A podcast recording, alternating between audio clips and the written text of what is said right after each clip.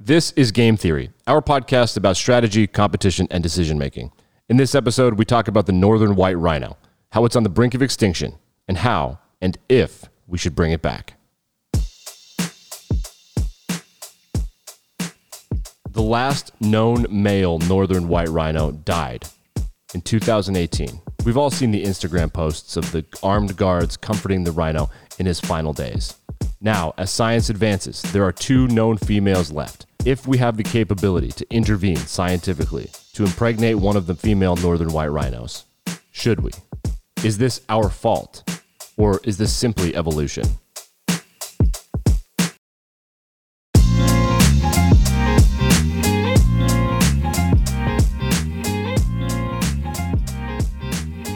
And welcome to episode 10 of Game Theory, a show about strategy, decision making, and competition. I'm Nick. I'm Chris. Nick, when was the last time you looked at a live rhinoceros in person?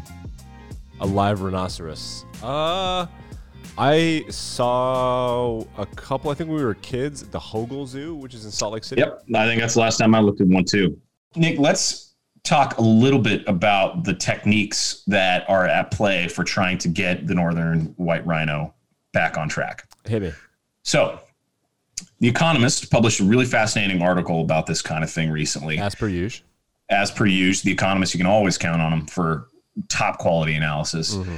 And the basic idea is that in order to create a new member of the species, you got to create an embryo. And to create an embryo, you have to have two what are called gametes. Well, this isn't sexually reproducing organisms. You got to have two gametes that combine, like a sperm fertilizes an egg, and it becomes a zygote. So gametes to zygotes, that's the plan. So right now, scientists have harvested eggs from the last two living female rhinoceroses, and you can preserve eggs for a long time. That technology has been around and understood for a long time. Now, the tricky part, I don't know how they would have done this, but sperm from deceased males had previously been collected and frozen. So some of the ranchers among us, I mean, you could probably explain that in way too much detail, but they were able to harvest it and put it on ice, preserve the gametes. So now you got a harvested egg, you got harvested sperm. You do in vitro, meaning in glass, like in the laboratory, fertilization, and bam, you got yourself a northern white rhino embryo. And if you raise it, give it enough nutrients, give it the right environment, it's going to grow up into a nice, healthy white rhino calf and become just a white rhino. There's also a technique called in vitro gametogenesis, meaning the creation of a gamete in the lab. So the idea there is that tissue samples from deceased females, they had also been previously collected and frozen and, and preserved. And then the skin cells can be transformed into stem cells and those stem cells have the ability to turn into eggs. So you've got an artificial kind of egg from real, legit northern white rhino tissue, and there's your gamete. And you can mix that gamete with a preserved frozen sperm gamete. In vitro fertilization, you got yourself a zygote. So that's the theory behind trying to bring back the northern white rhino. And it's doing exactly what you said earlier. I mean, we're kind of going against the natural evolutionary order here in undoing a process that took place, you know, for whatever the cause was, the fact that we poached him to death, it we're we're reversing that.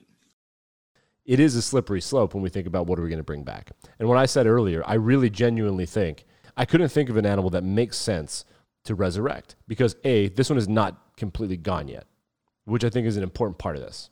That's because true. Yeah, there's still white rhinos walking around, both of them. Both of them are walking around. They're owned by the Czech Republic, but they're in a national wildlife reserve in Africa. I think Kenya, which is kind of cool. Good for. I don't understand how that works, yeah, but okay. I, I know that there are armed guards with unsanctioned military firepower following Unreal. Them, which is like a case. So they're they're. I mean, we've all seen the pictures on Instagram. They're really cool. Regardless, I don't. I can't think of another thing that we should or they could possibly make the argument, but I can see scientists because science scientists are incapable of not moving forward. Like, well, if we do it to the rhino, we'll do it to the passenger pigeon, and then people who are isolated territories they can communicate with each other. And like, look at this, it's been preserved. There's a mammoth that's been frozen, and it's essentially perfect. There's it's like our boy Wong from Doctor Strange. No knowledge at Kamar-Taj is forbidden. Only certain practices. Oh, but then Doctor Strange does the practices, and it like saves the day. It so. sa- yeah, it saves his day, which is totally legit. It's, um, yeah, exactly the same thing. But that's that's exactly right. So you can create, we can help them come back.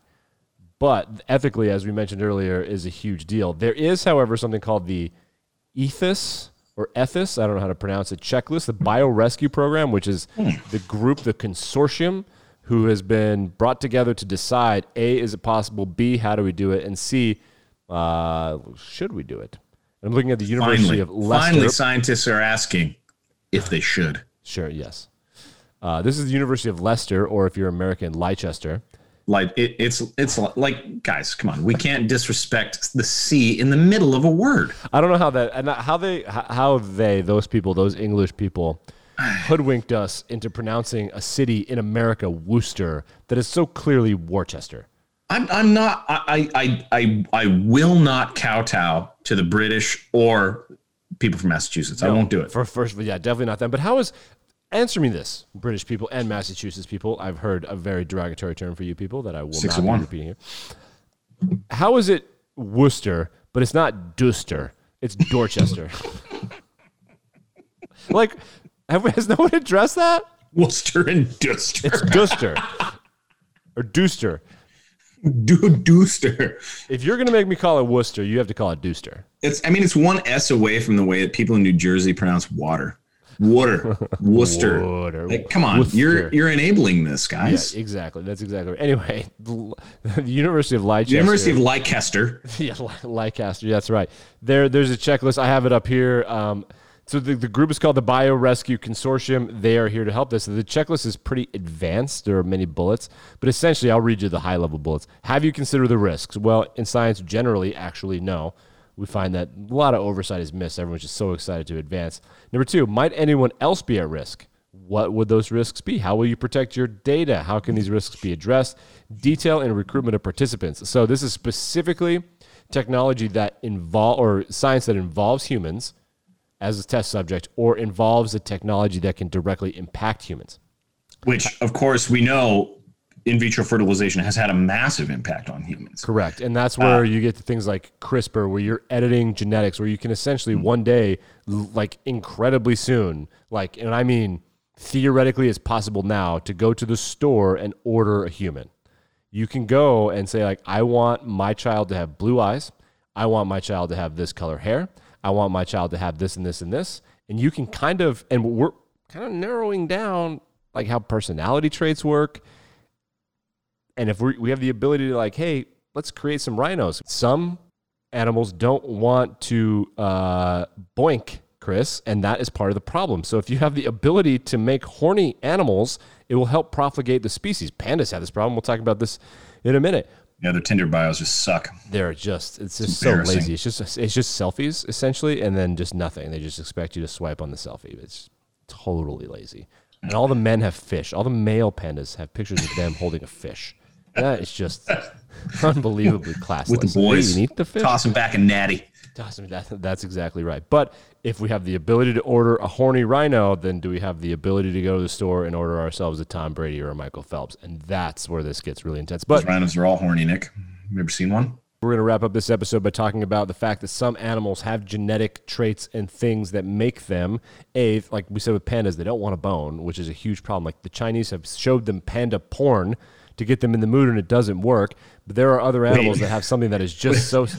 okay, who is the artist? Yeah, that's a that's a good call. I think I think that people dress up like pandas and like emulate it. I think that's like a no. thing that's been sanctioned by the government. I think they probably don't even have to like get zoo workers to do it. I, I mean, if you you don't have I to look very far to find people who are willing to do that, do you? They bring their cell phones and they just like put it on. And they oh my god. They probably got reimbursed for that, to be honest. Is not you know, you however you want to find self-expression in this life. If you if you're good at something, never do it for free. Never. Do, that is the best advice. I forget what stupid movie that came from. I think about that all the time, all the time. That's from the Dark Knight. It was from the Dark Knight. That's when the Joker, was in there. He was like intimidating all these guys, and he like slams that guy's face on the pencil. That's right. What a great what a great scene that is. All right, Chris. So you told me a story about an animal. So we like the pangolin has healing powers that might be what caused COVID nineteen and the coronavirus. It might have walked out of a lab. Maybe a pangolin walked in and out of a lab. We don't know. But people think that it has healing powers. Think the rhino has healing powers. They think mm-hmm. that like antlers are aphrodisiacs and all this stuff. Sometimes it's not witchcraft. Sometimes animals really do have something that sets them apart. You told me a story that blew my mind. It's hilarious, and I know this as a fat guy, what this is like when you can't stop eating something. Yeah. So the, the the giant tortoise is a very cool animal. It's also very rare. It's also a protected species. Uh, it's one of several species of like large land tortoises, and it was first discovered in the Galapagos. Uh, it also lives in Seychelles, but uh, Galapagos was the, the first like recorded case of it. And I told like it took like 300 years for this thing to get like a Latin name. You know, like I can't think of a Latin name right now, like Petrificus totalis Yeah, or whatever. Like, or like every canines. every animal species has a specific Latin name that it's like you know the industry standard. It took like 300 years for the giant tortoise to get one. It's like like uh, uh, you know you might think well giant tortoise is probably just good right like it's just a big tortoise. But the reason is they have this really unfortunate property that they're just delicious apparently. I mean, there there's there's records of these natural philosophers and stuff going out to the Galapagos and finding them and like they're described as like they're compared to like beef and mutton and pork and butter and all this stuff and all the descriptions we have are comparing how much better the tortoise is than all of those things. People are like it's the best thing I've ever eaten. So this is true. they tried to get the tortoises back to like London, where you know they were colonizing the animal world too. Sure. So they could name it and dissect it and discover it and all this stuff, and they couldn't. They just people just kept eating them on the voyage. they, they couldn't make it from the Galapagos back to the British Isles without eating the tortoise. Dude, it's just it's so funny to me first of all because like think if you're on the boat and you've got like this weird stale beer that's like there to keep you alive and like a bunch of bread that's moldy you're like yeah but like we got four like, "All right, tortoises all right, left Boys, we're gonna eat eleven this time. oh my god We can eat 10 of them, but we can't eat the 11th one. We have to bring it all the way back this time. I can just see a scenario like someone needs to make a skit out. This is a perfect SNL or Saturday Night Live or a uh, South Park kind of thing where you're like, who's the person that's responsible? That's like hiding the last one. It's like under their bed, and like that guy's like, shit, I really want it really bad. it's like going to the grocery store. You're like, don't get the Twizzlers. They're for the road trip. Like, well, half of them are gone now. Like, who was in the enclosure last? Oh my god! All right. so today we're talking about how we kind of can bring things back now, kind of, sort of, and should we? And what about hunting for food and resources versus like mining an animal? Uh, not no real ec- economist game theory concepts in this episode. It's more of a, a, a resource management and then a bioethics conversation. And it gets kind of it can get religious pretty quickly. It also gets kind of scary pretty quickly. That with science in this area since CRISPR in 2011 has advanced uh, so quickly, it's it's kind of wild. Yes. Well, I, I mean, it becomes even more complicated when you have an animal like the northern white rhino that is so rare. It's incredibly rare. Uh, how many did you say are alive right now? So there are two alive right now, and for those of you paying attention, in 2018, a very famous photo which I have pulled up on on our screen right there. You can see it. Chris can't see it, but I can see it. I can't see it. that's that's how production works. Um, that rhino died in 2018, and he was an older male, leaving behind. Right now, there are only two confirmed northern white rhinoceroses, and they're both female. And I believe that one is the other one's mother. So there's only two. There is some people that suspect that there's possibly a male here or there in captivity somewhere that was misclassified as a southern white rhino- rhinoceros, and that's a it's a subspecies. And we can get that gets into a whole thing too um, about like does it really matter that they're gonna be gone? But for me, Chris, I guess I believe in evolution as a thing that is we are all part of it. Whether to quote Rush, if you choose not to choose, you have chosen. Listen, listen. If you want to get into a rush discussion, we can get into a rush discussion. But what the the point that is a general point where I don't know the quote. I'm sure you'll correct me. Wheels within wheels in a spiral array, a pattern so grand and complex. Mm, no, not no. If you choose not to choose, you have chosen, right? You Oh, you think? Oh, I was thinking of natural science. Yeah, you're thinking of free will. free Yeah. will. You choose not to decide, you still have made a choice. Right, exactly. So no matter what people say about evolution or not, like you're participating in part of the ecosystem. But what gets trippy to me is when we use animals as if they are a natural resource to be mined and not something that is to be harvested. So if you think of a crop, and this happened a lot in the Dust Bowl where things are being over farmed, right? If you think of a crop, you got to grow the crop and then you harvest the crop, right? That's we learned this in America, especially millennials, somewhere between the age of five and ten, depending on the first time you watched The Lion King. Right. This is the this is what the song "The Circle of Life" was about. Uh, I just watched the uh, first couple seasons of Yellowstone, and in the first episode, the Kevin Costner, the old man, looks at the kid and he goes like, "What do you see?" He said, "Well, I see pointing at cattle. I see something that I got to feed and take care of till it grows up and feeds and takes care of me." That's that circle of life. Fine. But what Is that the with the Lion northern King? white Kevin? Costner's in the Lion King. What's that? Kevin, you said Kevin Costner's in the Lion King He's in Yellowstone cattle. season one, Chris. He's in Yellowstone season one. So you oh. see behind me, like the the the million dollar cowboy bar. It looks like that in every shot. It's pretty. It's, it's okay. It's a pretty good show. It's a good season. Yeah, whatever. The lar- the larger point I'm trying to make is that if you just harvest these animals for an economic good, like you're mining or drilling for oil, then eventually, much quicker than a natural resource that was compounded over millennia in the planet, that resource is going to run out. And we see that this has happened before with buffalo. They think that there were less than 500 of them in the 1800s. They, they hunted them for their furs in the Great Plains era. They didn't use the meat. It wasn't about you know letting them grow back up and harvesting them like a crop, like a cycle. It's just like, hey, we we found oil, let's sell all the oil. When that happens, the species can get threatened to the level of extinction. And if it does go extinct, I don't find that extinction to be part of the natural ecosystem of evolution the same way that any other animal going extinct because it couldn't adapt. Well, there's a couple of ways to think about it. I mean, the the thought process that hunting things to extinction isn't part of evolution presupposes that human beings are outside the natural order. Mean, if you think about it another way, where humans are just another part on the food chain, and we just have the, the capacity to think existentially about what it means to hunt and kill and eat and procreate, then I can see where you're coming from. But if humans are just part of that natural order, we just happen to do things in a systematic way. That's just another example of animal behavior, and it is natural. I mean, how many trillions of species have been recorded or, or estimated to have existed without having been observed in the fossil record or anywhere that went extinct and are no longer alive today? There's no longer evidence of that. A lot of that happened before the human species came about, and it happens for a lot of different reasons other than extinction. So, I mean, depending on how you think about it, is it irresponsible to kill all the bison, knowing that they're a phenomenal natural resources? No. But is it unnatural? But if, if the white rhinoceros has been hunted by locals to eat and live, duh, that's literally the point of evolution. That's not what's happening. And that's not what happened with the buffalo, and that's not what's happening in the oceans now. It's being hunted as a way to sell something, and it's not being replaced. If you cut all the corn out of Iowa and you don't share crop and you don't rotate things, you're not going to have any corn one year. Like there's not going to be any. And you did that. Now, if there's no possibility of ever having corn left again, you should probably try to way to like unscrew that. And that's sort of what I think. Like this, this to me is an exception of messing with the evolutionary process. And I can't really think of another one, to be honest with you.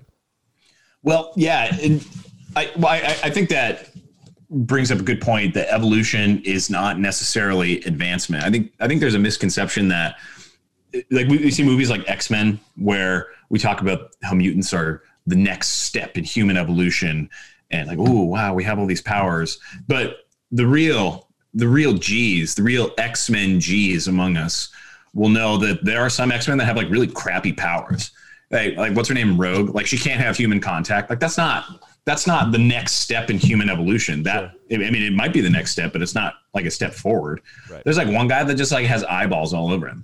Like how is that like how is that even remotely comparable to like storm who can control the weather? Like that's so it's not that it's this linear march toward progress and we're supposed to use all our little resources to like build our settlements and become better and all that. Like that's not evolution. That's development. That's human progress but that's not evolution. Evolution is really more about ch- random changes in genes and characteristics of animals that that are more adaptable and better suited to the environment that make that individual more likely to survive and thrive and procreate than others who don't have that characteristic. And it's really just a throw of the dice. And uh, you, since you brought that up, there's this famous quotation about evolution. It's the title of a 1973 essay by uh, the, this evolutionary biologist by the name of Theodosius Dobzhansky. He said, Nothing in biology makes sense except in the light of evolution. Uh, love that quotation because that is on a seal on the floor of the Jordan Hall of Science at the world's greatest institution of higher learning, the University of Notre Dame. And so that principle really guides everything we know about biology, but it's not necessarily with each step in the evolutionary process, the animal gets better or we make things better for the individuals that exist. It's just this is how genes change, and sometimes it's favorable and sometimes it's not, and you die. I've been thinking about, as you know, I, I, a really formative book that I read, I like everyone else, like Roll Your Eyes, Be Prepared to Roll Your Eyes, was uh, The Selfish Gene by Richard Dawkins. And it, blew my mind because it's like the idea that ideas could possibly exist in some sort of way in your brain. Like you can breed ideas without wanting to breed ideas. Like uh, culture is actually biological at a certain point after a certain amount of time. That kind of made sense to me. You can tell the, the example I always give to people when I'm explaining a real life meme, which is what he called them, not what's going on in the not like a really funny tweet that a famous Instagram account puts online. That's not a meme. A meme is the idea that like it's an idea that is a part of you that you may or may not know about. He theorized that it's just not visible to current science. An example that I use is long hair for women. Um, many, many hundreds of millions of women have long hair in Western society. That's a direct result of the Old Testament in the Bible. However, even for women who don't really follow any monotheistic religion, it's still a part of their identity in many cases. Nobody can really explain why. It's just femininity. Well, that's a meme. You don't know why you are or what you why you want something, but you do that is memetics. I've been thinking a lot about this idea of that perhaps because humans are so unprecedented, at least in our own knowledge, that occasionally we're in periods of revolution and not evolution, where there's a massive systemic jump. We gain consciousness and we are able to game the system in such a way that it's not the natural order. Like for me, it's kind of a weird circle in my brain of like, is that part of evolution though? Are we so much more advanced than other animals that we can just kind of dictate which ones? can exist? It's like if we wanted to get rid of all the deer, could we? I mean, you'd think so, right? I mean, unless you got a bunch of really crappy hunters. no, I mean, we, we can devise ways to do that. Probably. I mean, look at the look at the capacity we have to destroy and and all that. I mean, so are we the ultimate predator? Maybe. I don't know. Nick, I want to get us back on what's really an important track First, let's get back to the buffalo. I have a very important buffalo fact for you. Okay. You can make an entire sentence out of the word buffalo. What I'm about to say is a fully complete, grammatically correct sentence. This better be gold. Buffalo, buffalo, buffalo, buffalo, buffalo, buffalo, buffalo, buffalo, buffalo, buffalo, buffalo. I'm not kidding. That's a real sentence. That makes perfect sense. All right, because you got buffalo. Yeah. That's a noun. It's a buffalo. Yep. You got buffalo, uh-huh. which is a verb. That means to like shoulder around and like jostle in a crowd or whatever, like bully, buffalo. And then you got buffalo with a capital B. That's the town. I'm going to say it's in Wyoming. Some fake fans will say it's in New York. So you got Buffalo, Buffalo. That's mm-hmm. Buffalo from Buffalo, New York. Uh, an animal shoulders the city of New a York. Buffalo, or, uh? Buffalo, Buffalo. That Buffalo, Buffalo, Buffalo. So it's Buffalo, Buffalo, that Buffalo, Buffalo, Buffalo. Buffalo, Buffalo, Buffalo, that Stop Buffalo, it. Buffalo, Buffalo. Get rid of the that's and you got a perfectly grammatically correct sentence. Which I think is really the most important part of this discussion. You, and then people ruin it with Google bison. That? Did you just find that on Google and you were as we were talking, you were like, no, no fucking way. No, the first time I heard that was years and years ago. So Cayman, if you're out there listening to this, remember that time we were driving with your dad through Utah on our way to California.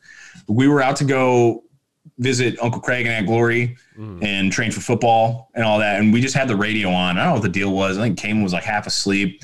His dad was driving. Shout outs to Chris. I think he was half asleep. I was like half asleep. Very weird time. And this guy was talking about some some NPR deal. You know how they get with their stories and Absolutely. whatever. And it was like some excerpt from a book, and he's just like Buffalo, Buffalo, Buffalo, Buffalo, Buffalo, Buffalo, Buffalo, Buffalo, Buffalo, Buffalo, Buffalo. And then he repeated that like three or four times. I will say that I mean, just real quick side tangent. Um, radio DJs are on another planet of both intelligence and wit. They're they take ten seconds and change your life, like change your life. They're Yeah, the spirit of radio. We can't If you be- begin the day with a friendly voice, a companion, unobtrusive. That's Plays exact- that song. it's So elusive. Magic music makes your morning mood. Yeah, talk, talk, talk, talk, talk, talk, talk. talk yep. Now, Nick, talk. Yes. we also need to discuss, I think, the focus of the episode, which is the rhinoceros. Yeah, let's let's uh, talk about yeah. So let's talk about the the great white rhino. There are two first, of them. I'll just jump in here with some first. Just, yeah, okay, go. Ahead. We've got we've got some quality general rhinoceros information, not necessarily specific yes, to in. northern white rhino.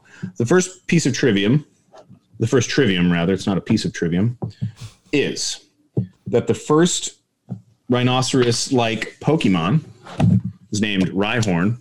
Came out in the jungle set. There he is, right there. There's our man, standing at a towering three foot three, two fifty four. Pretty stocky. Yeah, all right. I'd want him. I'd want him on the line. Sure. Uh, he evolved then into Rhydon. Also came out. That's a base set too, but he also came out in the jungle. Base set Somehow two is that my one first is like base set. twice as tall. This one's six three, so he like doubles in length. Two sixty five. That's a three part family, right? Isn't there? A, isn't there a, like a grandfather? Well, okay. I don't acknowledge the third one. It's not. Mm-hmm. It's named Rhyperior, which Ah. I think it came out in like the eighth generation. Which, ah.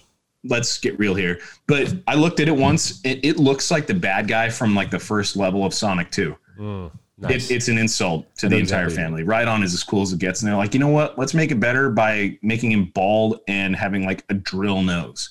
Like I get it, you got the rhinoceros horn, but I mean the guy's got like drill arms too. Like okay, Robotnik, Robot. uh, yes, that's exactly. I remember. I, yeah, I know exactly what you're talking Mhm, Dr. Egghead, yeah, it- it's garbage. So I don't acknowledge that one. I also have here the complete dictionary of symbols, edited by Jack Tresidder. There's an entry on rhinoceros that can give us some enlightenment on the plight of the rhinoceros. So the entry reads The rhinoceros is a lucky emblem in China, curiously linked with scholarship. Here we are. Yeah. Folklore said its horn could detect poison. Superstitiously, powdered rhinoceros horn is thought to improve virility. And its medicinal use in India may have contributed to the legend of the unicorn. So, Nick, you said these things are being hunted for money. It's probably not just for the alleged medicinal purposes, although I'm sure if you spend enough time on the dark web, you could probably find like powdered rhino horn or something. It's a it's a valuable commodity, and people think it's so valuable that they're willing to poach it, and that's put rhinoceros in a world of hurt where there are only two left in the world that we know of. That's And interesting. they're You, both female. you just used an important word, and that word is poaching. Because I think when we talk about hunting, like hunting is you're in a relationship with your surroundings the same way a farmer is, or whatever. If you're going to eat food, it was either grown or it was raised. Like period. Mm. That is what food is. I guess it could be just created in a lab, which is sort of along the exact same lines of this conversation. To be honest, You ever had impossible meat? Sucks, man. Yeah, that's fine. Is it, it, it? But that's plant based though, and it's not like lab grown, is it? Uh, I, don't know. I just lab, know but- that what South Park's commentary on it makes me think that it is industrialized the same way that beef is, but veggie patties aren't. So, but they're not trying to be better than. I don't understand. I just it's it's so bad. I mean, I don't mean to disrespect the people that try to make it and make it good, but nobody's succeeded yet. Yeah, no. One day, perhaps with with the miracle of science, we'll get there right after we figure out balding and like how the fact that you can't take a pill to get rid of your itch is ridiculous. You ever really itchy with mosquito bites? Like you should take a pill. Like no, ibuprofen doesn't do that. Nothing happens. That Do you know we gotta figure why? Do you know why it feels better when you scratch an itch? Uh, no. Because your body does like your fingernails do it does like a small bit of damage to the area, and your brain like thinks it's injured, so it releases a bunch of like feel good hormones like dopamine and stuff to like neutralize the injury. And so it's like disproportionate because it's not an injury, it's just a little itch. But you scratched it, so the brain thinks it's solving this some big problem, and it's like, all right, thanks, bud. That's fascinating. Yeah, evolution is not doing much there. That is interesting for sure. So that was a pretty nice, fun little episode on the uh, on the northern white rhino resources. Of course, are in the show notes. Hey Nick, what do you get when you cross a rhino and an elephant? Tell me. Elephino.